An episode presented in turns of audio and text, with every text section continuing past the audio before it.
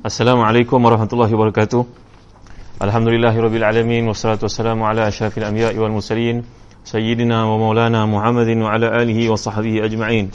Subhanaka la ilma lana illa ma 'allamtana innaka antal alimul hakim. Allahumma salli wa sallim wa barik ala Muhammad wa ala ali Muhammad kama sallaita wa sallamta wa barakta ala Ibrahim wa ala ali Ibrahim fil alamin innaka Hamidum Majid. Waalaikumsalam warahmatullahi wabarakatuh Encik Faris, Syafiq Murad, uh, Munirah. Dengar ya suara saya? Uh, Baharudin Budi uh, Zul Bahrin, Ahlan Sahlan uh, Puan Arina. Baik, uh, sebelum mulakan ayat ini Saya nak reverse sikit pada ayat ke-47 dan 48 uh, Lantas kita menyempurnakan ayat ke 49, 50, 51 dan 52 insya-Allah pada petang ni. A'udzu billahi minasyaitonir rajim. Walau anna lil ladzina zalamu ma fil ardi jami'an wa mithluhu ma'ahu laftadaw bihi min su'il 'adzabi yawmal qiyamah wa badalahum min Allah ma lam yakunu yahtasibun wa وهاق بهم ما كانوا به يستهزئون. فإذا مس الإنسان ضر دعانا ثم إذا خولناه نعمة منا قال إنما قال إنما أوتيته على علم بل هي فتنة ولكن أكثرهم لا يعلمون. قد قالها الذين من قبلهم فما أغنى عنهم ما كانوا يكسبون فأصابهم سيئات ما كسبوا والذين ظلموا من هؤلاء سيصيبهم سيئات ما كسبوا وما هم بمعجزين أولم يعلموا أن الله يبسط الرزق لمن يشاء ويقدر Inna fi dhalika laayatin liqaumin yu'minun. Sadaqallahul azim. Tuan-tuan perempuan yang hati dan dikasih sekalian, alhamdulillah syukur pada petang ni kuliah kita, kuliah tafsir kita masih lagi dalam penajaan oleh Zahzan Travel. Terima kasih Umrah Zahzan dan juga program-program perjalanan penuh pentarbiahan yang kita jalankan di Zahzan Travel. Mudah-mudahan tuan-tuan ada peluang untuk mengikutinya pada masa akan datang. Uh, maksud ayat yang dibacakan tadi Allah SWT berfirman dan jelaslah bagi orang itu seorang di kalangan mereka itu azab yang dahulu mereka tidak pernah perkirakan. Dan jelaslah bagi mereka kejahatan apa yang telah mereka kerjakan dan mereka diliputi apa yang dahulu mereka selalu memperolok-olokkannya Apabila manusia ditimpa bencana dia menyeru kami. Kemudian apabila kami berikan nikmat kepadanya lalu dia berkata semuanya aku diberi nikmat ini hanyalah kerana kepintaranku. Sebenarnya itu adalah ujian tetapi kebanyakan mereka tidak mengetahui. Sungguh orang yang sebelum mereka pun telah mengatakan perkara itu maka tidak berguna lagi bagi mereka apa yang dahulu mereka kerjakan. Lalu mereka ditimpa bencana dari akibat buruk apa yang mereka perbuat dan orang-orang yang zalim di antara mereka juga akan ditimpa bencana dari akibat buruk yang mereka kerjakan itu dan mereka tidak akan dapat melepaskan diri. Dan tidak akan mereka mengetahui bahawa Allah melapangkan rezeki bagi siapa yang dia kehendaki dan membataskannya bagi siapa yang dia kehendaki. Sungguhnya pada demikian itu terdapat tanda-tanda kekuasaan bagi orang yang beriman. Uh, Alhamdulillah tuan-tuan yang rahmati dan dikasihkan bagi memiliki tafsir munir yang uh, yang sangat baik ini boleh rujuk pada jilid yang ke-12 daripada muka surat 296 hingga 275 dan seterusnya. Uh, jadi pada kuliah yang lalu kita telah bincangkan bahawa Allah SWT menggambarkan tentang nikmat-nikmat yang disusun mengikut tertibnya satu persatu supaya manusia ini memperakui bahawa tiada cara lain untuk mencapai rida Allah melainkan melalui manual yang ditunjukkan iaitu Al-Quran Al-Karim. Uh, contoh yang telah saya bawakan kepada tuan-tuan anda kita masuki satu institusi yang hebat universiti umpamanya kita melihat dengan landscape-nya bangunannya uh, ketersusunannya ketertibannya maka terbayang dalam fikiran kita betapa hebatnya institusi pengajian tinggi ini. Tapi untuk memasukinya kita perlu tahu apakah dia menawarkan kursus yang kita perlukan apakah pensyarat-pensyaratnya mempunyai kelayakan-kelayakan yang diperakui oleh pihak uh, negara apakah peluang-peluang pekerjaan yang akan kita raih bila kita graduate nanti? Maka itulah ibaratnya bumi yang begitu indah dengan fenomena alam yang tersusun yang yang mustahil dia terjadi dengan sendirinya. Allah kemukakan satu persatu. Kemudian Allah ceritakan kepentingan untuk kita mentelaah mengkaji membaca Al-Quran Karim begitulah keserasian yang luar biasa kalau kita perhatikan dalam pendekatan Al-Quran. Jadi kalau kita lihat dalam ayat yang uh, ke-47 dan 48 ini Allah menggunakan perkataan wabada lahum minallahi ma lam yakunu yahtasibun. Um, maknanya akan jelas di akhirat nanti segala benda yang dahulu di dunia kamu tidak sangka-sangka ia berlaku demikian. Beginilah contoh yang boleh saya bawakan kepada tuan-tuan. Kalau seseorang kita mengalami satu masalah contohnya maka kena bawa kes itu ke mahkamah. Maka bergolok bergadailah orang ni untuk melepaskan dirinya dia terpaksa menjual asetnya terpaksa hire the best lawyer untuk mempertahankan kes dia bawa ke mahkamah nasihat orang lawyer itulah yang terbaik dalam kes-kes seperti itu. Maka dia buat apa sahaja untuk pastikan dia berjaya. Dan lawyer tu pun datang beritahu kepada dia ini sebahagian daripada lawyer lah tuan-tuan. Tidak semua saya yakin dia kan tuan-tuan ini merupakan lawyer yang amanah. Dia kata boleh boleh menang kes ni. Saya banyak kali handle kes macam ni. Kita pun mengeluarkan sejumlah wang yang besar untuk uh, masuk bertarung kes itu rupa-rupanya nak masuk ke mahkamah ni ada peringkat-peringkat ni. Mahkamah satu, mahkamah dua, mahkamah tertinggi. Maka kita pun spend uh, satu jumlah yang besar untuk menangi kes itu. Tiba-tiba marhala pertama, chapter pertama kita tewas. Lawyer kata apa, tak apa, tambah duit sekali lagi. Saya perlu rujuk kepada ada lawyer lebih sini daripada saya. Kita pun merasakan itu satu kejujuran. Daripadanya kita pun spend duit lagi. Maka masuk lagi kes berikutnya. Kalah lagi dan uh, bila nak masuk uh, level yang berikutnya tuan-tuan dan hati dan dikasih sekalian kita pun rasa takut. Harta pun tak tinggal banyak mana. Kerana apa yang uh, dijanjikan itu kita lihat satu persatu nampaknya kes tak ber, tak ber, berpihak kepada kita.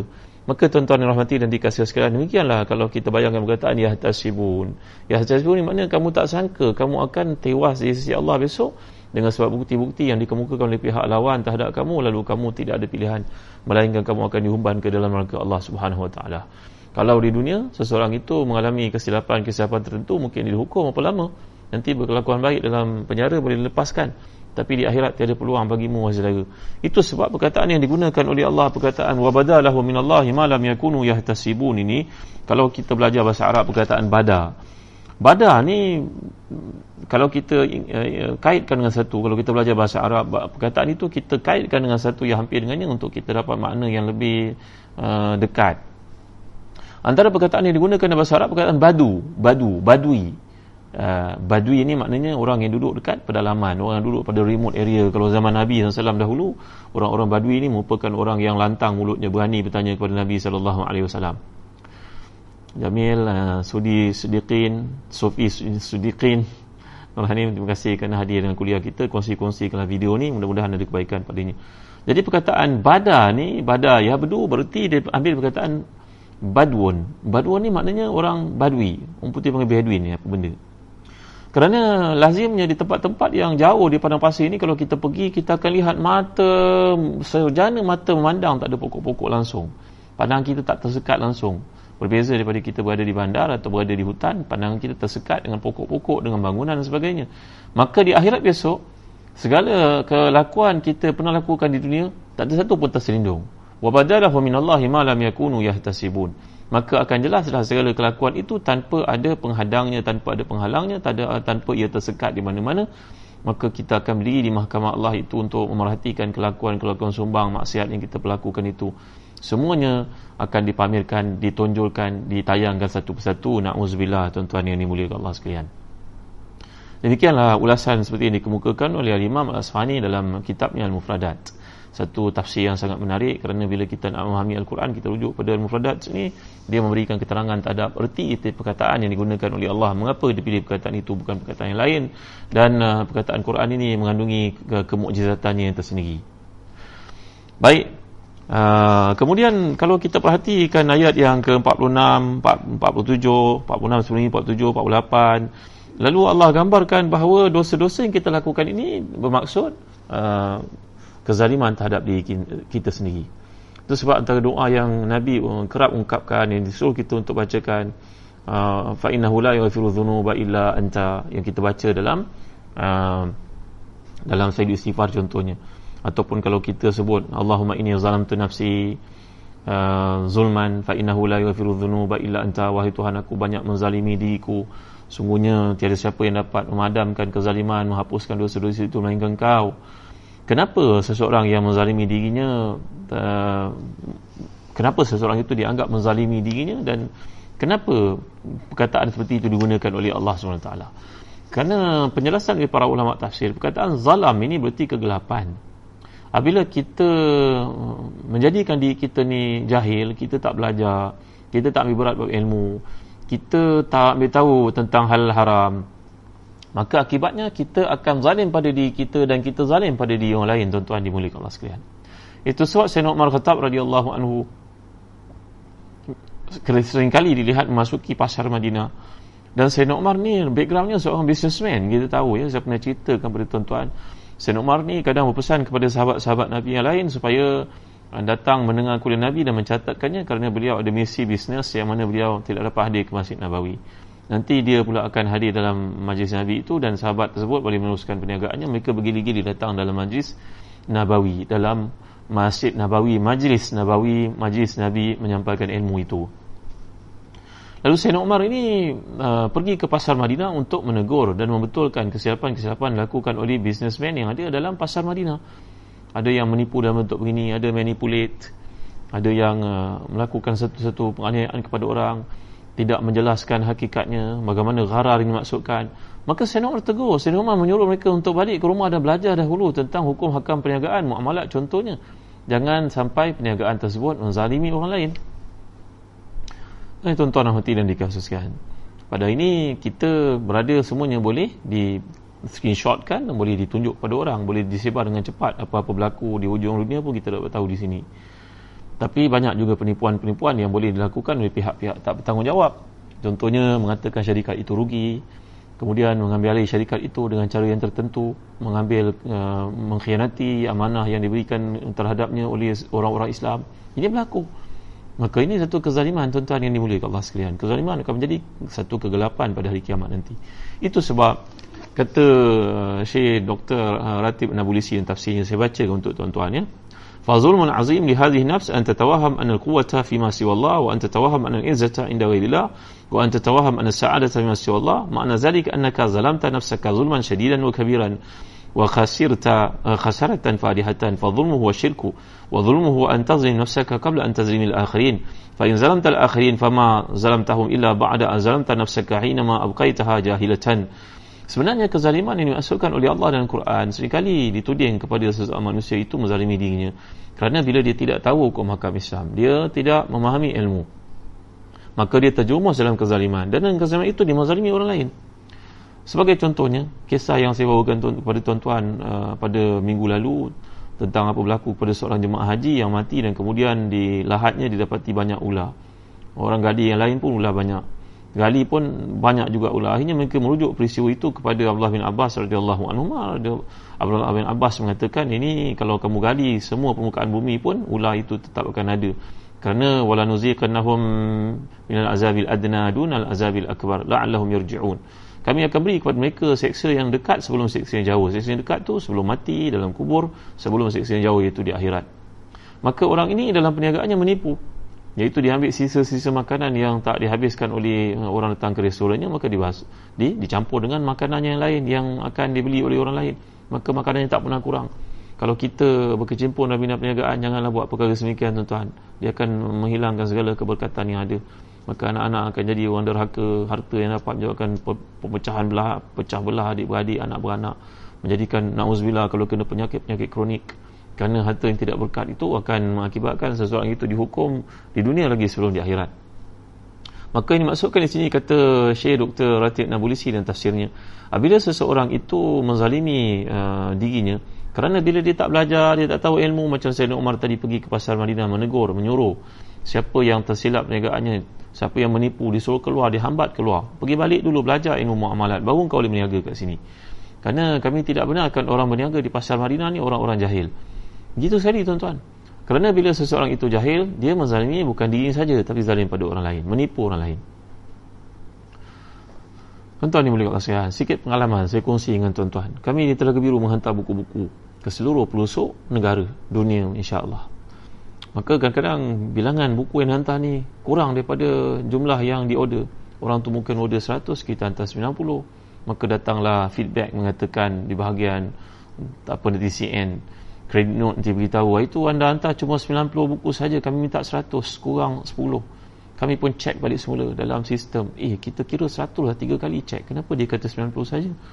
Ini boleh berlaku dua keadaan. Mungkin tersilap di pihak pengedaran penerbitan penghantaran ataupun kesilapan kira di pihak sana. Maka tuan-tuan nampak tak benda ni berlaku? Kalau kita pergi ke pasar raya lagi besar lagi banyak risiko untuk silap. Kita beli beratus-ratus items maka kita balik kira RM690 contoh. Tapi sebenarnya RM670 kerana RM20 barang yang dia beli itu di punch dua kali di bahagian sistem. Mungkin orang ini orang yang baik dan berkira-kira dia balik dia tengok semula risitnya kira banyak benda. Halia yang dia beli mungkin 100 gram tapi dia kira 100 kilogram. Siapa sangka tuan-tuan? Ini saya kisahkan berdasarkan pengalaman saya sendiri. Kita beli 100 gram halia nanti dia 100 kilogram. Maka hartanya pun beratus-ratus nilainya. La ilaha illallah Muhammadur Rasulullah. Dalam tergesa-gesa kita pun tak puasa nak cek balik. Maka berlaku dua keadaan. Sama ada penganiayaan itu berpunca daripada yang menjual Sengaja daripada dia Ataupun daripada pihak pembeli Yang ingin menganiaya orang itu Maka dalam dua-dua keadaan ini tuan-tuan Kalau dilakukan sengaja Sebenarnya dia menzalimi dirinya dan menzalimi orang itu Menzalimi dirinya mengapa? Kerana besok di akhirat dia akan dibakar dalam neraka Kena mengambil benda yang haram Dia menzalimi orang itu kenapa? Kerana orang itu kurang haknya, maka rugilah di dalam perniagaan dia. Maka tuan-tuan dimuliakan sekalian, kezaliman ini dia tidak berhenti pada seseorang. Dia akan berkait-kait-kait-kait dalam ekosistem yang ada. Itu sebab perbuatan zalim ini adalah satu azulmu zulumatun yawmal qiyamah. Kezaliman itu adalah kegelapan pada hari kiamat. Maka seseorang itu di akhirat nanti digambarkan bila dia mendapati kezaliman yang banyak dia buat dia akan jadi sampai peringkat muflis yang kita bincangkan semalam maka tak kala itulah dia cuba untuk membeli mengelabui nak merasuahkan uh, pihak yang lain sebagaimana dia biasa lakukan uh, buatan rasuah itu ketika di dunia di dunia nak buat apa sahaja bagi fulus semuanya lulus tuan-tuan nak senang bagi orang senang Nanti kalau engkau berjaya orang semua kata engkau orang pandai, bijak berniaga padahal menipu, mengambil hak orang, zalimi hak orang, menghulur sana, menghulur sini. Apalah nilainya tuan-tuan? Tak berbaloi tuan-tuan, tak berbaloi. Maka di akhirat nanti orang yang dapat syurga itu seluas langit dan bumi, kita kat dunia dengan harta yang berbondong-bondong, tanah beratus juta hektar pun kalau daripada sumber yang haram, dia takkan sama dengan satu juzuk pun daripada permukaan bumi yang luas ni tuan-tuan. Tapi orang di akhirat dengan syurga yang Allah berikan, menyebabkan dia dapat nikmat uh, syurga di akhirat nanti istananya seluas langit dan bumi. Itulah serendah-rendah martabat orang yang masuk syurga. Maka kita perhatikan perkataan yang digunakan oleh Allah pada ayat yang ke 47 dan 48 daripada surah yang mulia ini yang surah yang Nabi suka untuk membacanya iaitu mereka akan dinampakkan segala kesilapan mereka ketika di dunia dahulu maka barulah mereka sedar segala yang mereka lakukan itu tak ada manfaat langsung tak berbaloi dengan apa mereka lakukan. Kemudian masuk ayat ke-49 a'udzubillahi minasyaitonirrajim fa idza masal insana durun da'ana thumma idza khawalnahu ni'matan minna qala innama utituhu ala ilm bal hiya fitnah walakin aktsarahum la ya'lamun. Bila manusia diberikan ditimpakan satu bencana dia menyeru kami. Dalam bahasa Arab yang pernah saya sebut pada tuan-tuan perkataan masa ya musu masa ni mana sentuh tuan-tuan kalau kita nak rasa air itu panas ke tidak dah masukkan dalam gelas umpamanya nak buka puasa nanti minum air kopi dan sebagainya kita nak rasa kita celup kita tak celup tangan kita dalam air itu kita rasa dekat dinding gelas itu sahaja. Ya tuan-tuan ni mulia Allah sekalian. Kalau kita nak setrika baju kita nak pastikan dah cukup panas ke belum kita takkan jadi orang orang gila tuan-tuan untuk memegang bahagian bawah setrika itu melecuh tangan nanti. Kita cuma letakkan sikit saja dan kalau kita nak buka buku, mungkin di bulan bukan Ramadan, kita mungkin menghadapi kesukaran nak buka buku, kita pun colet sikit kat lidah kita, Elio ni buka buku. Itu namanya masa. Sentuh. Makna segala ujian yang berlaku dalam hidup kita ni Allah tamsilkan, Allah bagikan gambaran, perumpamaan, Allah bagikan istiarahnya macam sentuh saja. Sebenarnya kesusahan-kesusahan yang kita alami di dunia ini macam mana panjang sekalipun tak sama dengan kesusahan akhirat. Maka Allah menggambarkan ia hanya satu sentuhan kesusahan sahaja. Satu benda yang sedikit sahaja umpamanya kita menyentuh iron ni tadi untuk menserika baju pastikan dah cukup panas sikit saja kita rasa kita buat air dalam gelas pastikan ia enak cukup panas kita rasa pada gelas kita tak celup dalam gelas itu tuan-tuan Gitu juga kalau kita nak buka muka surat pada bulan tidak puasa agaknya kita mencolit sikit pada lidah kita dan membuka muka surat. Itu namanya menyentuh. Maka apa saja sentuhan yang berlaku dalam hidup kita uh, tuan-tuan dimuliakan Allah sekalian. Ini namanya segala ujian itu ia sentuhan sedikit sahaja daripada kesusahan yang Allah berikan. Itu sebab seseorang yang masuk di akhirat nanti mati uh, tuan-tuan akan minta kepada Allah SWT untuk kembali ke dunia sehingga seseorang itu melihat bila dia masuk ke akhirat nanti duri yang kecil yang mencucuk kakinya itu pun membawa rahmat dan besar kedudukan di sisi Allah menghapuskan dosa-dosanya. Wa ma asabakum min musibatin fa bima kasabat aydikum wa ya'fu an katsir. Ada yang kata tak nampak muka saya dekat sini ya. Mungkin uh, tuan-tuan cek line uh, telefon tuan-tuan mungkin. Yang lain nampak ke? Dengar ke suara saya? Baik ya. Jadi melihat kepada ayat ke-49 ni Allah gambarkan perkataan khawala. Khawala ni kalau kita lihat dalam kamus-kamus bahasa Arab, perkataan khawala. Khawala ni berarti sesuatu yang uh, diberikan tanpa mengharapkan pulangan, macam ayah kita. Ayah kita bagi pada kita apa tuan-tuan? Bagi di rumah kita contohnya bilik selesa untuk belajar ni musim PKP belikan kita buku-buku downloadkan kita contohnya mungkin kita kepanasan disediakan kipas angin ada kemampuan disediakan aircon. Ni ayah kita menyediakan untuk kita. Khawala khawala ni maknanya memberi kepada seseorang itu limpahan kurnia nikmat secara beransur-ansur kerana dia sendiri yang nak bagi. Bukannya permintaan orang itu.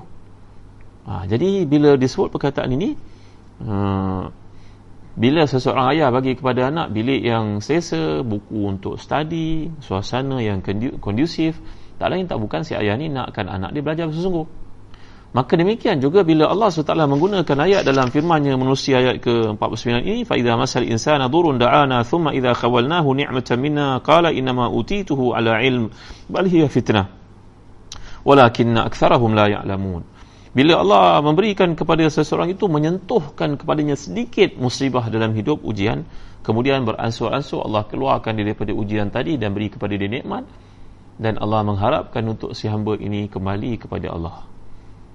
Tetapi apa yang berlaku? Tidak berlaku demikian. Maka ayat ini dikatakan oleh para ulama merujuk kepada si kafir. Orang kafir ini bila diberikan nikmat kepadanya, dia dia ingat Allah SWT pada waktu dia susah. Oh, etis sekalipun. Kalau kapal terbang yang dinaikinya nak jatuh, kena air pocket, kelang kabut, semua orang akan menyebut Allah. God ke Tuhan ke apalah tapi mereka tetap akan merujuk kepada Allah SWT. Iman macam ni iman tak guna tuan-tuan. Iman main-main. Kita beribadah kepada Allah ni kata Imam Ghazali dalam banyak format. Ada orang beribadah kepada Allah macam businessman. Ada orang beribadah kepada Allah macam budak-budak. Ada orang beribadah kepada Allah macam hamba abdi. Ada orang beribadah kepada Allah kerana cinta. Yang mana satu? Kita tuan-tuan. Kalau beribadah kepada Allah macam hamba abdi ni seorang yang bekerja dan melihat tuan dia datang dia buat bersungguh-sungguh. Pijak semut pun tak mati. Bila tuannya gaib dia pun leka dan buat benda-benda lain. Dia ini ibadah hamba abdi. Ada orang beribadah macam budak-budak kita panggil anak kita. Abang long sembahyang nak? Sembahyang asap. Ni dah pukul 5 kau belum sembahyang. Bila kau nak sembahyang? Tegur. Kalau kabut dia pun angkat wuduk. Kita pun tengok ah dah sudah sembahyang. Ni ibadah budak-budak tuan-tuan. Dan ada pula ibadah macam businessman. Eh saya dah sembahyang duha banyak kali tau. Kenapa tak kaya-kaya? Saya dah bangun tahajud cerita lagi pada orang. Saya dah buat macam ni kenapa tak dapat-dapat kita beribadah kepada Allah macam businessman? Seolah-olah kita beli ada jual ada beli. Ini adalah ibadah orang yang dibimbangi tak diterima oleh Allah kerana dianggap main-main tuan-tuan.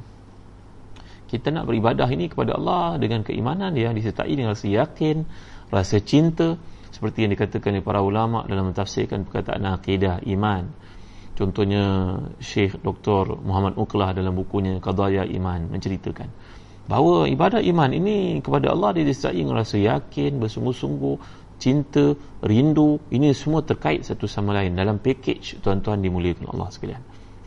Maka si kafir ini imannya kepada Allah la yujri wa la yunji wa la yanfa, la yakfi. Ibadah si kafir ini tidak berguna, tidak ada manfaat. Kerana dia hanya minta pada Allah bila dia susah. Waktu dia senang, dilupa kepada Allah dan buktinya dalam ayat ini sendiri kita dapat lihat Allah menggunakan ayat. Bila kami berikan kepadanya nikmat yang kami pun tak menagih apa-apa pulangan daripadanya memang tugas kami memberi nikmat kepada hamba. Qala innama utituhu ala ilm. Maka dia pun mengatakan ini semua diperolehi kerana nikmat yang dia usahakan ilmu yang dia ada kerja yang dilakukan siang malam pagi petang. Maka uh, si kafir dalam penilaiannya kepada kehidupan segala pencapaian itu adalah kerana aku tuan-tuan jangan kata aku tuan-tuan aku aku aku ini kata-kata yang dibenci oleh Allah keakuan tuan-tuan. Ini keakuan namanya ananiyah. Individualistik. Ananiyah. Semuanya aku. Kata-kata Fir'aun uh, kepada Nabi Musa. Am ana khairun minhu. Aku lebih baik daripadanya. Wahadhil anharu tajri min tahti. Ini sungai mengalir di bawah tapak kaki aku. Sungai Nil. Cuma kurang hajarnya dan juga biadabnya Fir'aun ini kepada Tuhan. Kepada Allah SWT.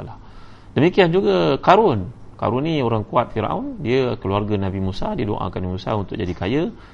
Tapi dia uh, menjadikan kekayaan itu untuk menjauhkannya daripada Allah, menentang Nabi Musa, menuduh Nabi Musa dan cuba untuk merangkap Nabi Musa dengan dengan kerja-kerja jahat dan juga jelik mm, khianat pada Nabi Musa dan berusaha untuk Nabi Musa diperangkapkan dengan uh, cerita orang perempuan maka Karun yang sombong ni tuan-tuan menceritakan dirinya innama utituhu ala ilmin indi dalam surah Al-Qasas. Aku diberi kekayaan ni kerana aku bina daripada scratch.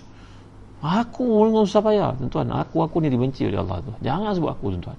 Saya isteri saya anak saya. Mana Rasulullah tuan-tuan? Mana keluarga Rasulullah? Mana para sahabat? Mana para ulama? Hebat sangat kita untuk kita ceritakan diri kita tuan-tuan di mulia kasihan ada orang pula bila seseorang itu tak menceritakan tentang keluarganya dia kata memanglah dia tak cerita keluarga dia pasal keluarga dia pun ke laut juga. Allah tuan-tuan janganlah kata gitu tuan-tuan. Kerana sebaik-baik contoh yang kita tahu kisah Nabi. Orang-orang yang tak bercerita tentang keluarganya adalah kerana dia meyakini dirinya tidak baik untuk jadikan contoh. Yang jadi contoh itulah Rasulullah sallallahu alaihi wasallam para sahabat para ulama para fuqaha. Jadi uh, kalau tuan-tuan lihat inilah sikap orang dibenci oleh Allah kerana Allah mengikutkan uh, me, me, mengitba'kan membawakan kisah selepas kes, uh, ayat kecaman dan ancaman dan amaran ini dengan orang-orang sebelum mereka. Lihatnya ayat berikutnya. Bal hiya fitnatun walakinna aktsarahum la ya'lamun. Tetapi ia merupakan fitnah tetapi kebanyakan mereka tidak mengetahui. Fitnah yang dimaksudkan di sini iaitu imtihan mihnah ujian ibtila istidraj tuan-tuan tahu makna istidraj tak istidraj tahu tak makna istidraj kalau kita perhatikan ada Allah gunakan ayat istidraj ni contohnya dalam surah Al-A'raf ayat 182 iaitu firman Allah SWT A'udzubillahi minasyaitanirrajim والذين كذبوا بآياتنا سنستدرجهم من حيث لا يعلمون dan orang yang mendustakan ayat kami kami akan istidraj mereka dari uh, cara yang mereka tidak ketahui. Istidraj ni kata para ulama tafsir contohnya Imam Al-Baydawi dalam tafsirnya makna istidraj ini adalah istis'at atau istinzal darajah ba'da darajah. Ma nuridu bihim wa zalika an tatawatar alaihim ni'am fayadhunnu annaha lutfun min Allah bihim fayazdadu bataran wa wanhimakan fil ghi fil ghayyi hatta yahiq alaihim kalimatul azab. Orang yang diberikan Allah istidraj ini dalam hidup iaitu seseorang yang diberi nikmat nikmat kekayaan kemewahan kesenangan. Dia merasakan pemberian Allah itu merupakan ni'am. Sebenarnya dia merupakan satu istidraj. Istidraj ini tuan-tuan adalah umpama datang perkataan daraja. Kalau kita belajar perkataan bahasa Arab seperti yang saya katakan kita melihat perkataan Arab ni dia ada dia punya asal usul dia sanastadrijuhum di wazan sanastaf'il jadi kalau kita rungkaikan kita uraikan perkataan itu daripada fa'ala daripada perkataan daraja darajat maknanya perkataan darajah ni tangga Seorang yang lalai yang Allah beri kepadanya kemewahan hidup, kesenangan dengan tujuan untuk melalaikannya, memperdayakannya, menggodanya. Umpama orang menaiki binaan yang tinggi. Dia flying too high, naik bangunan tinggi. Naik satu, satu, satu, satu. Wah, dia tengok orang di bawah dia semuanya. Dia menyangkakan dia juara, champion. Dia terkenal, dia begitu, dia begini. Dia naik, naik, naik, naik, naik, naik sampai di bahagian atas tangga itu istidraj pun berlaku sanastadrijuhum min la ya'lamun kami robohkan binaan itu maka dia jatuh di empat batu-batu tersebut maka inilah keadaan mereka yang lalai yang Allah beri kepadanya berbagai bentuk aneka bentuk kemewahan kesenangan kekayaan bukan tujuannya Allah sayang kepada dia untuk dikatakan begitu dirasakan begitu. Tak. Tapi sebaliknya ia merupakan satu ujian untuknya. Itu sebab tuan-tuan dimuliakan Allah sekalian kita baca kisah Fir'aun. Fir'aun ini adalah seorang manusia yang Allah beri kepadanya kekayaan kekuasaan kesihatan. Dia tak pernah sakit. Negaranya luas kekayaannya luar biasa. Fir'aun akhirnya mendakwa dirinya sebagai Tuhan dan Allah beri kepadanya. Kita baca dalam pandangan para ulama umur Nabi Musa berdakwah sebanyak 120 tahun. 40 tahun jadi anak angkat kepada Fir'aun menjelang 40 tahun Nabi Musa melarikan diri pergi ke Madian. Dan berada di Madian itu selama 10 tahun. Kemudian maafkan saya Nabi Musa berada di rumah uh, Fir'aun selama 30 tahun sebagai anak angkat. Menjelang tahun ke-31 Nabi Musa melakukan kesilapan membunuh seorang itu secara tak sengaja dan seorang kasas maka baginda pun melarikan diri pergi ke Madian. Selama 10 tahun belajar daripada hamba yang saleh yang setengah orang mengatakan itu Nabi Shu'aib. Sebenarnya bukan Nabi Shu'aib kalau tuan-tuan ikut kami di Zazan Travel kita pergi ke negara-negara Timur Tengah ni termasuk Baitul Maqdis nanti saya ceritakan sejarah ni satu persatu tuan-tuan. insyaAllah tahun ni kita ada kesempatan kita nak pergi Baitul Maqdis. Kalau tuan-tuan minat boleh bersama dengan Bazar dan Travel. Nanti saya ceritakan sejarah para anbiya di bumi penuh barakah ni tuan-tuan. Bumi tempat saya belajar dahulu. Jadi Nabi Musa AS 10 tahun berada di Madian. Kemudian menjelang usianya 40 tahun Allah melantiknya menjadi Nabi dan surah yang kita dapat lihat surah Taha sebagai contohnya surah Qasas banyak tempat dalam Quran menceritakan pelantikan Nabi Musa sebagai Nabi pada usia 40 tahun ini. Dan 40 tahun lagi dia berdakwah kepada Fir'aun. Fir'aun berada dalam kejahatan kesatan maknanya paling kurang pun 40 campur 40 daripada Nabi Musa lahir sampai Nabi Musa mendoakan kehancuran untuk Firaun. Sampai disebut oleh Allah ketika Firaun kata ini aman amantu bima aman bi Banu Israel. Sekarang aku beriman dengan apa yang diimani oleh Banu Israel tapi keimanan pada masa itu sudah tidak berguna lagi kerana nyawa dah sampai di tenggorok tuan-tuan lama tuan-tuan. Panjang cerita tuan-tuan. Jadi dalam uh, konteks nikmat yang diberikan oleh Allah kepada Firaun ini 80 tahun, lebih 80 tahun dia sehat, dia kaya, segala dia nak semua dapat, tapi itu istidraj daripada Allah. Itu contoh yang paling dekat untuk kita faham. Dan begitu juga Abu Lahab, begitu juga Abu Jahal, maka janganlah kita pada hari ini menyangkakan kita hidup dalam kemaksiatan, menipu orang, bagi rasuah ke orang, uh, membuat aniaya pada orang, kita mengambil harta orang secara zalim. Kita pun hidup mewah senang. Orang suka kat kita orang sayang kat kita. Jangan kita menyangka itu tanda Allah sayang kat kita tuan-tuan. Belum tentu. Kita diberi segala bentuk nikmat itu supaya kita makin lalai makin lalai makin lalai. Kerana perkataan istidraj ini tadi merujuk kepada perumpamaan orang menaiki tangga. Bila sampai di kecondongan yang paling tinggi itu tiba-tiba tangga itu pun musnah jatuhlah dia bergelimpangan dihempap oleh batu-batu ataupun tangga itu sendiri maka matilah seseorang itu dalam penghinaan di sisi Allah SWT. Maka Allah menggambarkan sini bal hiya fitnah walakin aktsarahum la ya'lamun. Itu merupakan satu istidraj itu satu fitnah satu ujian untuknya. Jangan mereka merasakan mereka itu hebat sangat. Jadi ayat ini walaupun penujuannya directnya kepada si kafir tetapi orang beriman pun tak terkecuali juga. Kerana kita dapat lihat uh, arahan yang dikemukakan oleh Allah dalam setiap ayat sebagaimana dia turun untuk si kafir dia turun juga untuk orang beriman kerana kalau kita baca dalam kitab Jawahir Tauhid sebagai contohnya Syekh kami Dr. Nur Ali Salman Qudha ketika menguraikan ayat tentang dosa menusi kitab akidah yang penting itu membacakan ayat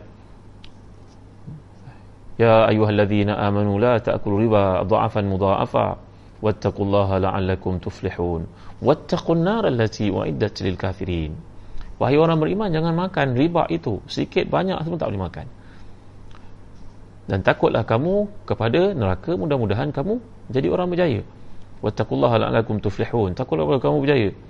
Wattaqun nar allati uiddat lil kafirin. Takutlah engkau kepada neraka yang telah disiapkan untuk orang-orang kafir. Engkau juga bakal masukinya kalau kau punya modal besok tak cukup. Iaitu engkau melakukan perkara-perkara yang ditegah oleh Allah terlibat dengan riba ni sebagai contohnya Maka tuan-tuan yang dimuliakan Allah sekalian, kena ingat ayat ini ditujukan kepada si kafir, tapi orang beriman yang asin, ahli maksiat, fasik pun tak terkecuali juga ditujukan mesej ini kepadanya.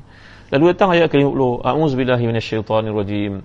Qad qalaha alladhina min qablihim fama aghna anhum ma kanu yaksibun.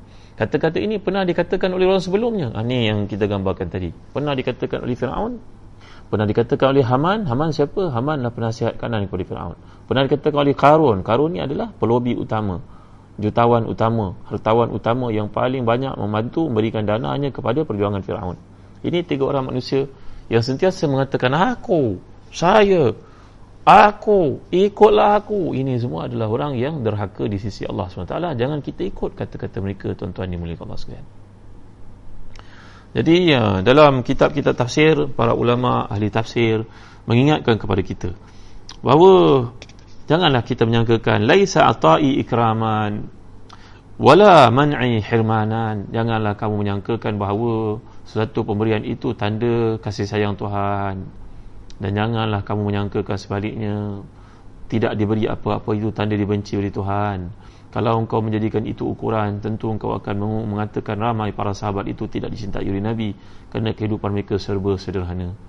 Dan tentulah engkau akan katakan orang-orang derhaka itu dicintai oleh Allah kerana mereka dikurniakan asnafan minal minan ni'am.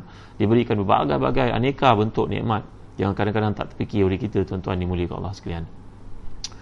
Jadi uh, uh, seterusnya Allah Taala menyatakan kepada kita dalam ayat ini fa asabahum sayiatu ma kasabu walladhina zalamu min haula'i sayusibuhum sayiatu ma kasabu wama hum bimu'jizin أولم يعلموا أن الله يبسط الرزق لمن يشاء ويقدر إن في ذلك لآيات لقوم يؤمنون dan orang-orang zalim yang antara mereka juga akan ditimpa bencana dari buatan buruk yang mereka kerjakan dan mereka tidak dapat melepaskan diri dan tidak akan mereka mengetahui bahawa Allah melapangkan rezeki bagi siapa yang dia kehendaki dan membataskannya sungguhnya pada demikian terdapat tanda-tanda kekuasaan Allah bagi orang yang beriman.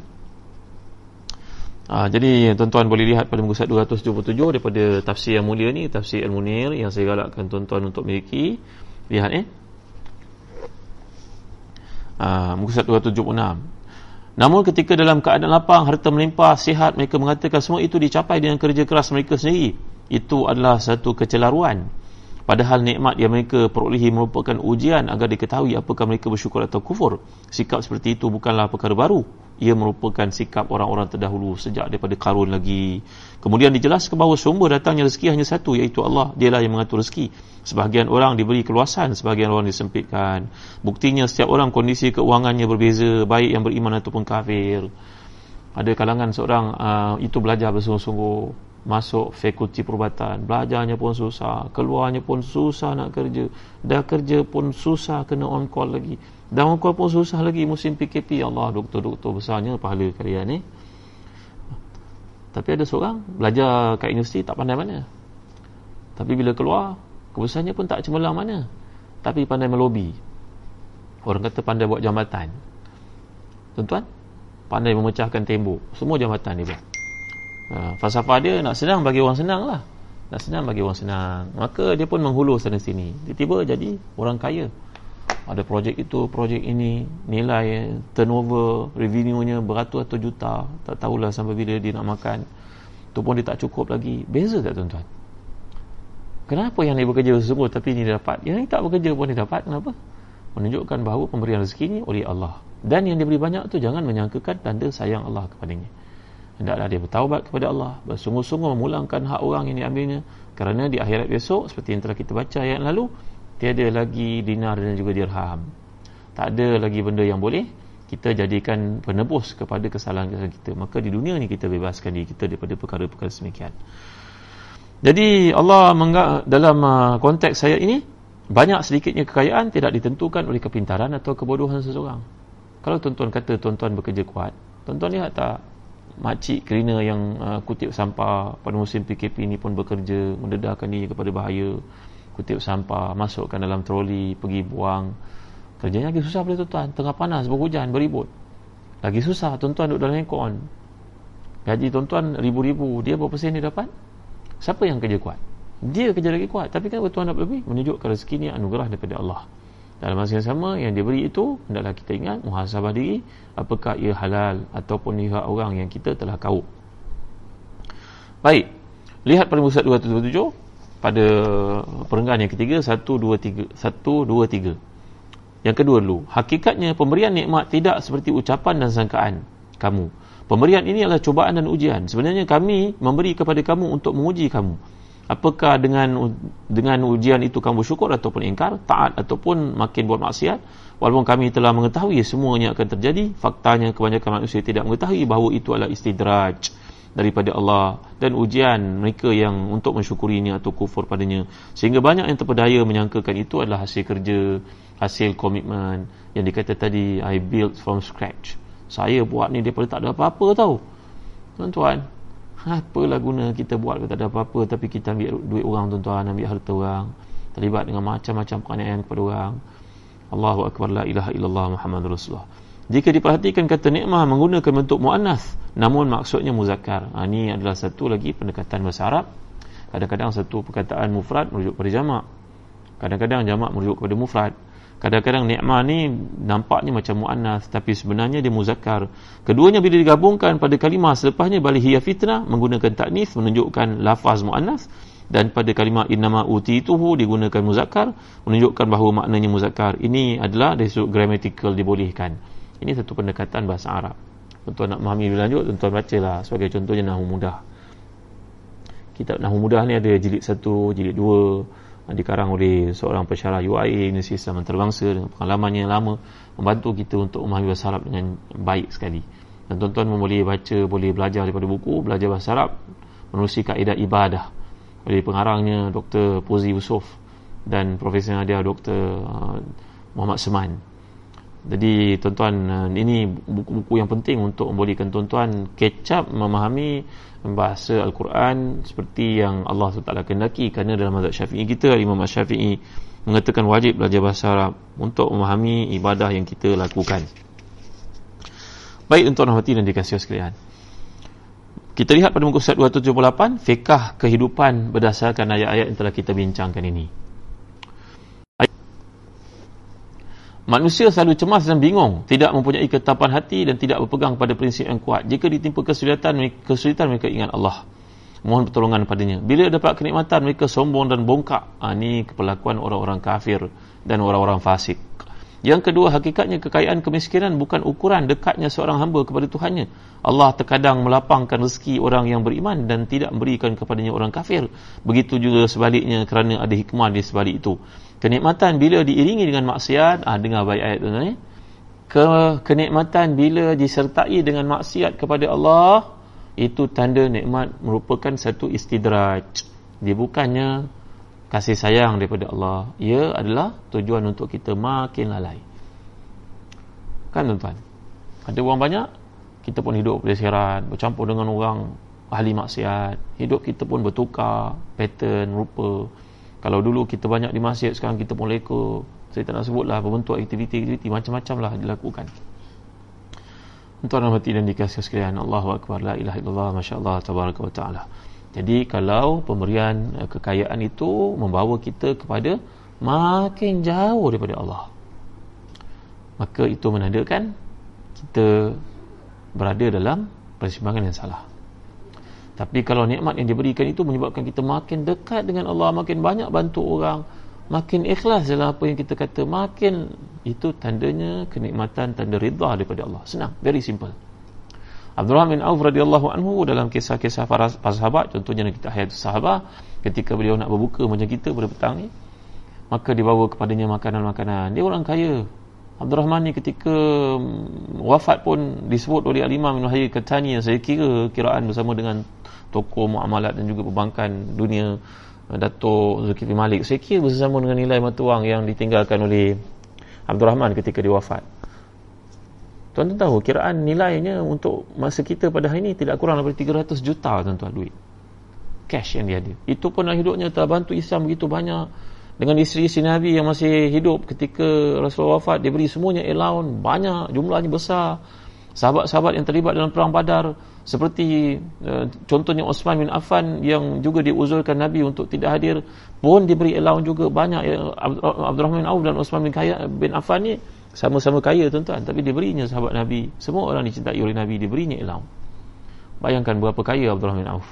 Tapi ketika beliau mati wang yang masih lagi dimiliki olehnya 300 juta tuan-tuan dalam pelayan mata wang kita pada ini saya baca kira bersama dengan pakar kiraan keuangan ni Datuk Zulkifli Malik yang saya dimasukkan dalam Facebook ni tentang kegiatan beliau untuk mempromosikan kerja pengislaman umat Islam di Tokyo, Jepun, di Jepun. tuan-tuan boleh sama-sama membantu um, badan ini untuk mencari peluang mengislamkan orang-orang uh, orang Jepun orang Jepun orang yang sangat baik perangainya kalau mereka jadi umat Islam satu potensi besar kepada dunia Islam. Kami sedang menggerakkan kegiatan tersebut. Tuan-tuan melihat dalam Facebook saya ni tentang kegiatan mengislamkan orang-orang Jepun. Jadi kata Datuk Zulkifli Malik bila saya kira bersama-samanya Datuk Malik ni tengok maka mata wang yang disimpan oleh Abdul Rahman pada sebanyak 300 juta ketika beliau wafat. Hebatnya perniagaan beliau. Tapi beliau ni ketika dihidangkan makanan buka puasa nangis je menangis sungguh ni Ya, dia kata, Ya Allah, aku takut ayat ini. Azhabtun tayyibatikum fi hayatikum dunia wastamta'tum biha. Aku teringat ayat ini. Bahawa Allah beri kepada kamu segala bentuk nikmat di dunia. Tiada lagi bahagian untuk kamu di akhirat. Di, di awalkan, di advancekan nikmat-nikmat itu.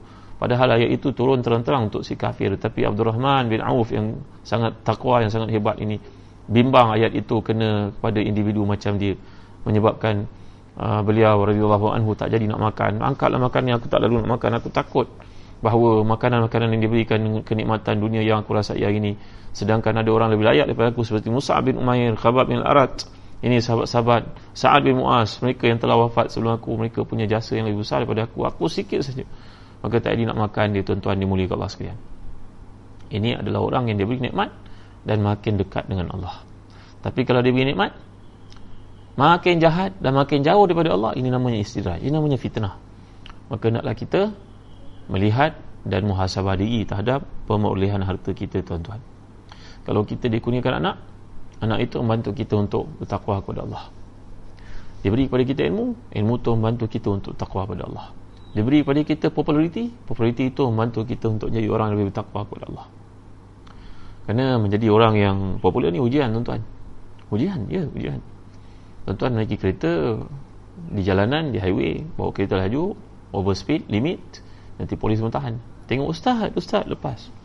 Lagi mana ustaz lagi ceramah? Lepas, tak kena saman Kata tuan beratur panjang-panjang kat JPN Nak buat IC Maka nanti ada orang panggil Ustaz, mari masuk dalam Duduk, bagi makan, minum.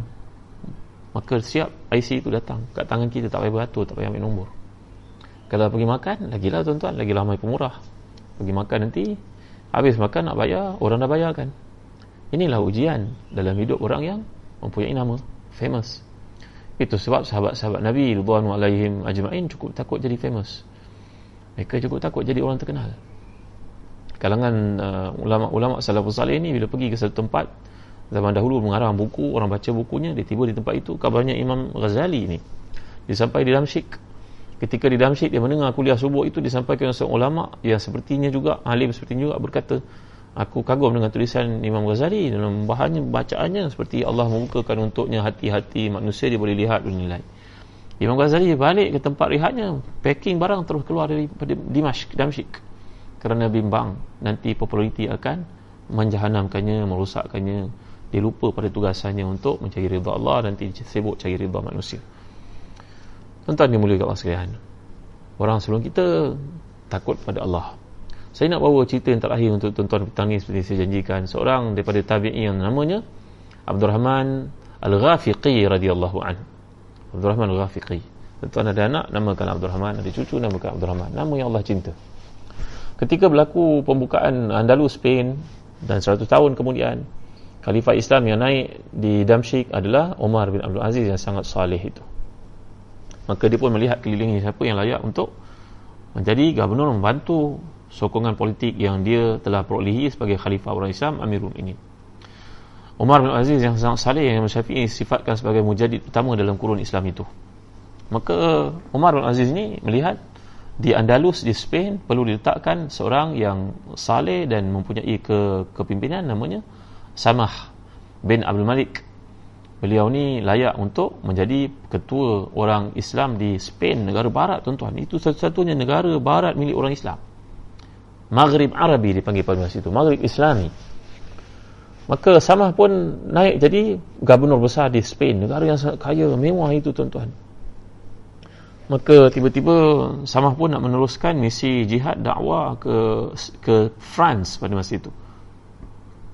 Maka Samah bin Abdul Malik ini melihat siapakah yang boleh digalaskan tanggungjawab besar dia mencari-cari bertanya kepada wazir kelilingnya. Ada tak di kalangan tabi'i yang masih hidup di kalangan kita maka mereka semua berkata ada tuan ada tuan gubernur ada seorang. Siapa namanya? Abdul Rahman Al-Ghafiqi. Mari bawa datang ke ke tempat pemerintahan. Macam kita macam Putrajaya. Bawa datang ke Putrajaya ini. Maka datanglah Abdul Rahman Al-Ghafiqi sahabat yang hidupnya untuk Allah ni tuan-tuan. Tabi'i ni. Tabi'i berarti dia tak jumpa Rasulullah tapi dia jumpa dengan sahabat-sahabat Rasulullah.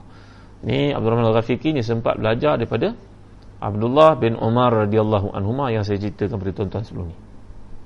Jadi Abdul Rahman Al-Ghafiqi adalah seorang yang sangat mulia orang sepertinya dituntut dan laku diminta di mana-mana kerana mereka yakin tabi'i ini makamnya tinggi doanya mustajab.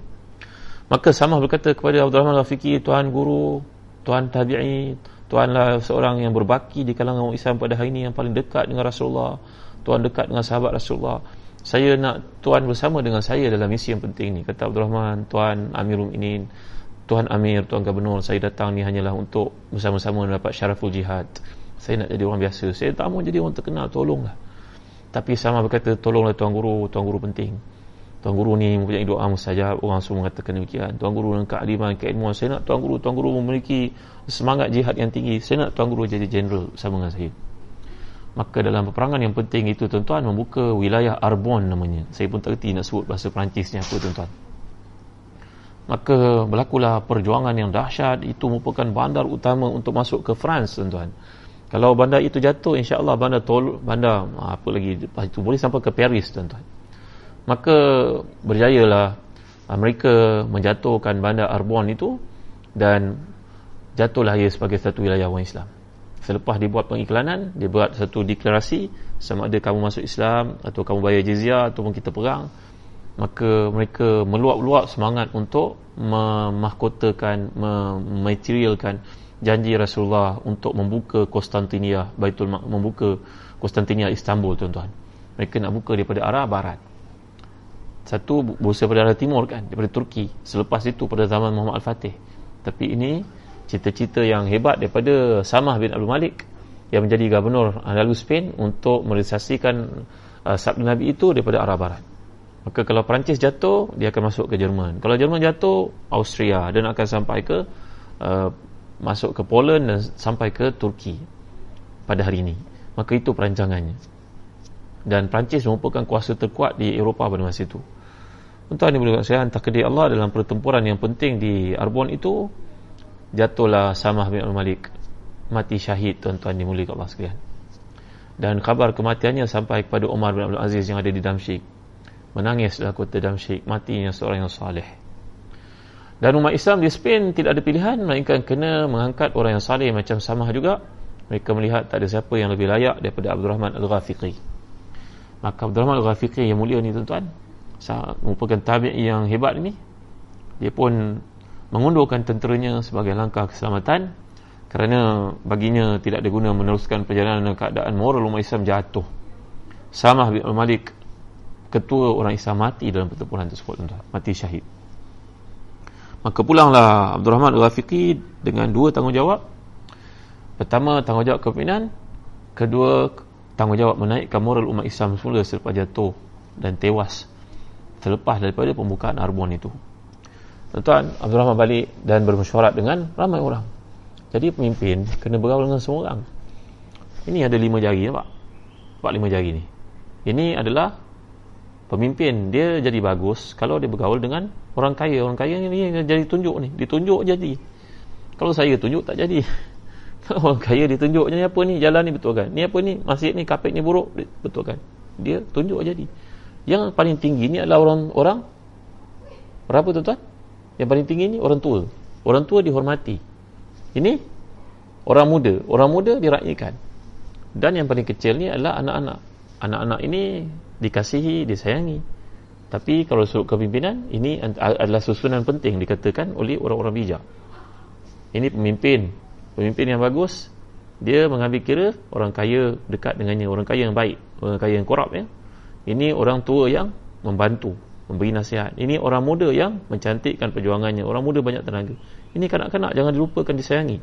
Tapi ada pemimpin yang dia tak buat ni semua, dia pergi pada yang hujung saja, pada budak-budak saja. Ini salah.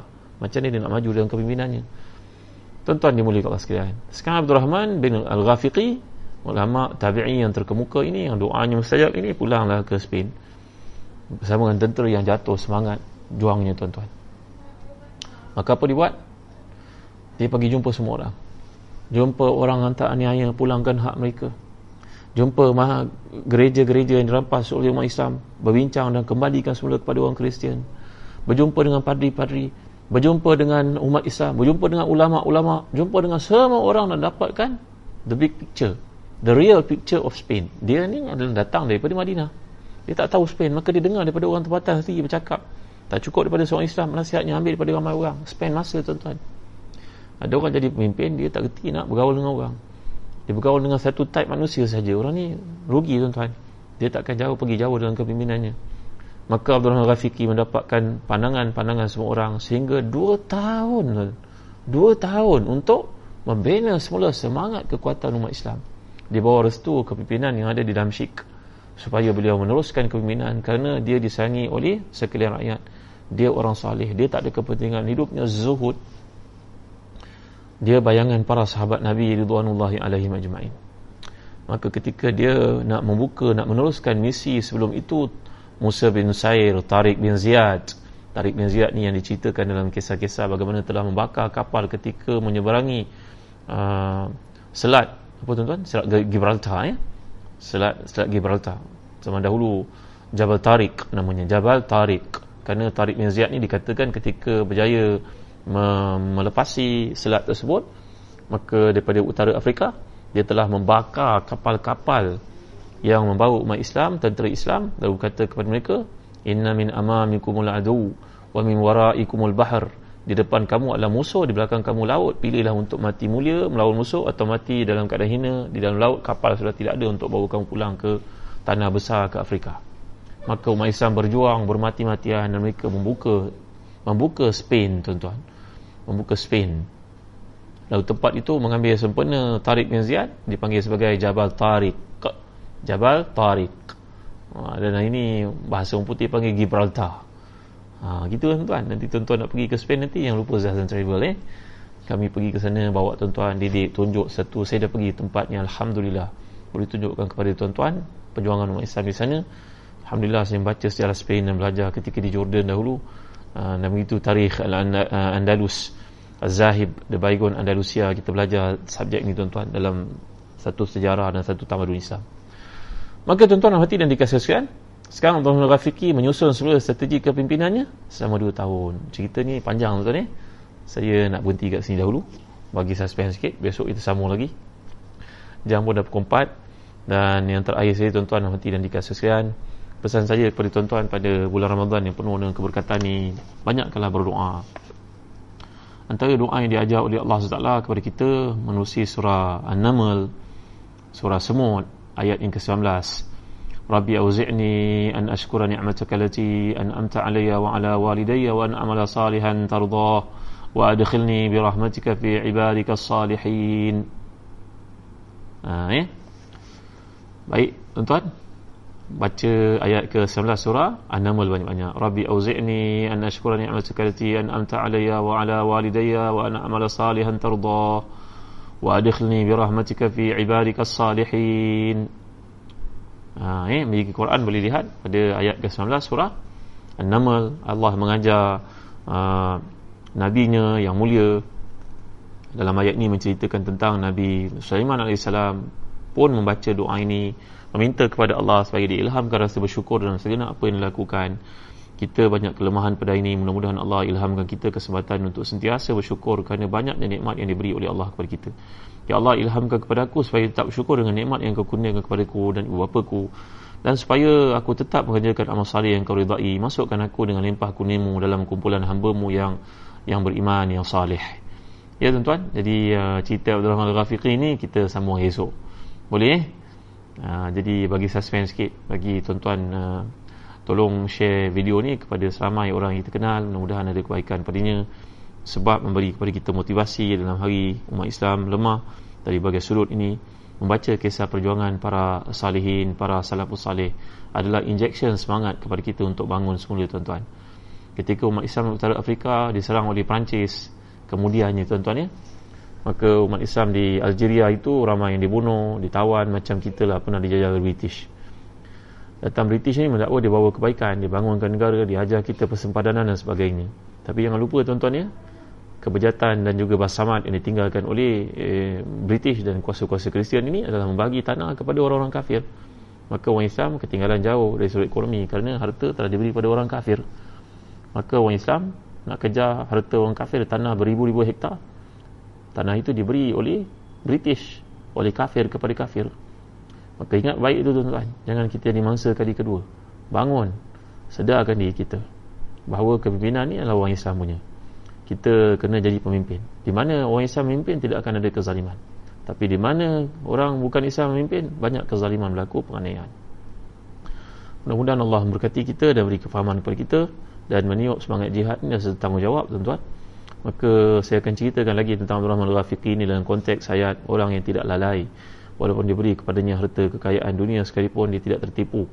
Dan uh, bila ditawan seorang perempuan Perancis yang sangat cantik apa dia buat tuan? Ha, saya nak cerita pada tuan ni perempuan yang sangat cantik.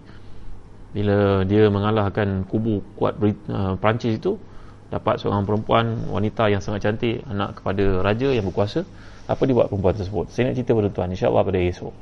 Setakatnya saja dulu Uh, mudah-mudahan dapat diwar-warkan kuliah ni kepada seramai sahabat kita, adik-adik kita di share. Mudah-mudahan padanya ada sebab untuk mereka dapat hidayah dan kita akhiri kuliah pada petang ni dengan baca doa. Alhamdulillah rabbil alamin wassalatu wassalamu ala asyrafil anbiya'i wal mursalin sayyidina maulana Muhammadin wa ala alihi wa sahbihi ajma'in. Allahumma ati nufusana taqwaha wa zakkiha anta khairu man zakkaha anta waliyuha wa mawlaha bi rahmatika ya arhamar rahimin. Allahumma lana dhunubana wa israfana fi amrina wa sabbit aqdamana wa ansurna 'alal qaumil kafirin. اللهم اغفر لنا ذنوبنا ولوالدينا وارحمهم كما ربونا صغارا ولجميع مشايخنا ولجميع أصحاب الحقوق علينا ولجميع المسلمين والمسلمات المؤمنين والمؤمنات الأحياء منهم والأموات برحمتك يا أرحم الراحمين Ya Allah, ya Tuhan kami, ampun dosa kami, bapa kami, pasangan kami, anak-anak kami, keturunan kami, sekalian orang Islam, tamunya yang buat baik pada kami, yang belum sempat kami balas jasa-jasa mereka, Ya Allah. Himpunkan kami bersama dengan mereka dengan Rasul Muhammad SAW di akhirat nanti, Ya Allah. Bersama dengan golongan yang kau ridai, Ya Allah. Allahumma a'inna ala zikrika wa syukrika wa husni ibadatik. Ya Allah bantulah kami untuk syukur padamu Baiki amal salih kami kepadamu Memperelukkan amal salih kami tanpa henti-henti kepadamu Wahai Tuhan Menyatimu selalu. Allahumma inna nas'uka imanan Allahumma inna nas'uka nafsan bika mutmainnatan Tu'minu bilqa'ik wa tarda biqada'ik Wa taqna'u bi'ata'ik Ya Allah kami mohon kepadamu hmm, Jiwa yang tenang Beriman dengan pertemuan dengan Meyakininya Ya Allah. Ridha pada pemberianmu Kana'ah dengan apa sahaja yang kau berikan Ya Allah Allahumma innaka afuwun karimun tuhibbul afwa fa'fu anna. Ya Allah engkau maha memberikan keampunan beri keampunan kepada kami ya Tuhan. Allahumma inna suka ridhaka wal jannah wa na'udzubika min sakhatika wan nar. Ya Allah beri pada kami keampunanmu dan juga syurga. Selamatkan kami daripada kemurkaanmu dan juga neraka ya Allah. Ya Allah ampunkanlah sekalian baik pada kami ya Allah. Sekalian ibu bapa kami. Ya Allah kepada para pemimpin kami para doktor para jurawat askar dan tentera askar tentera dan polis yang yang bertindak menjaga kebaikan dan juga mengawal keamanan pada waktu sekarang yang penuh dengan ujian ya Allah. Ya Allah angkatlah daripada kami musibah yang berlaku ini ya Allah. Tahassana bi zil izzati wal jabarut wa atasamna bi rabbil malakut wa tawakkalna al hayy alladhi la yamut. Isrif anna al aza, isrif anna al aza, isrif anna al aza. Innaka ala kulli syai'in qadir. Rabbana atina fid dunya hasanah wa fil akhirati hasanah wa qina azaban nar. Wa sallallahu ala sayyidina Muhammad wa ala alihi wa sahbihi wa baraka wa Terima kasih tuan-tuan atas kehadiran tuan-tuan pada petang ni. Uh, ya nampaknya tak ada soalan yang dikemukakan. Uh, jika tak ada soalan eh? okey. Baik, uh, banyak dugaan nasi terputus lain. Ah, uh, ya kan? Petang ni tak apa hal nasi terputus lain ni. Baik. Mohon lepas ni video Ustaz ke atas sedikit tulisan komen dah mengganggu tumpuan. Terima kasih Muhammad Zawi. Nanti saya turunkan sikit video ni. Tak profesional ni, amatur ni tuan-tuan. Terima kasih kepada saya ilmu. Doakan dakwah jihad akan berjalan. Ingat sejarah persejarahan British. Baik kemimpinan mesti milik orang Islam. Terima kasih tuan-tuan. Ha, kalau tuan-tuan minat untuk dapatkan tafsir Munir ni boleh menghubungi Buktik ataupun saudara Saifuddin yang ada di sini eh, Muhammad Saifuddin. Baik, terima kasih. Doa yang telah saya uh, berikan tadi dah pun dimasukkan di sini oleh sahabat yang prihatin. Terima kasih nampaknya. Uh, soalan nama ayat 19. ni ada um, Mukasha Aisyah ada berikan di sini uh, baik eh Nuril Is terima kasih Juliana Puan Juliana Mu'aizuddin Abu Nasim sahabat-sahabat yang setia insyaAllah lepas PKP nanti kita jumpa eh sekian. Assalamualaikum warahmatullahi wabarakatuh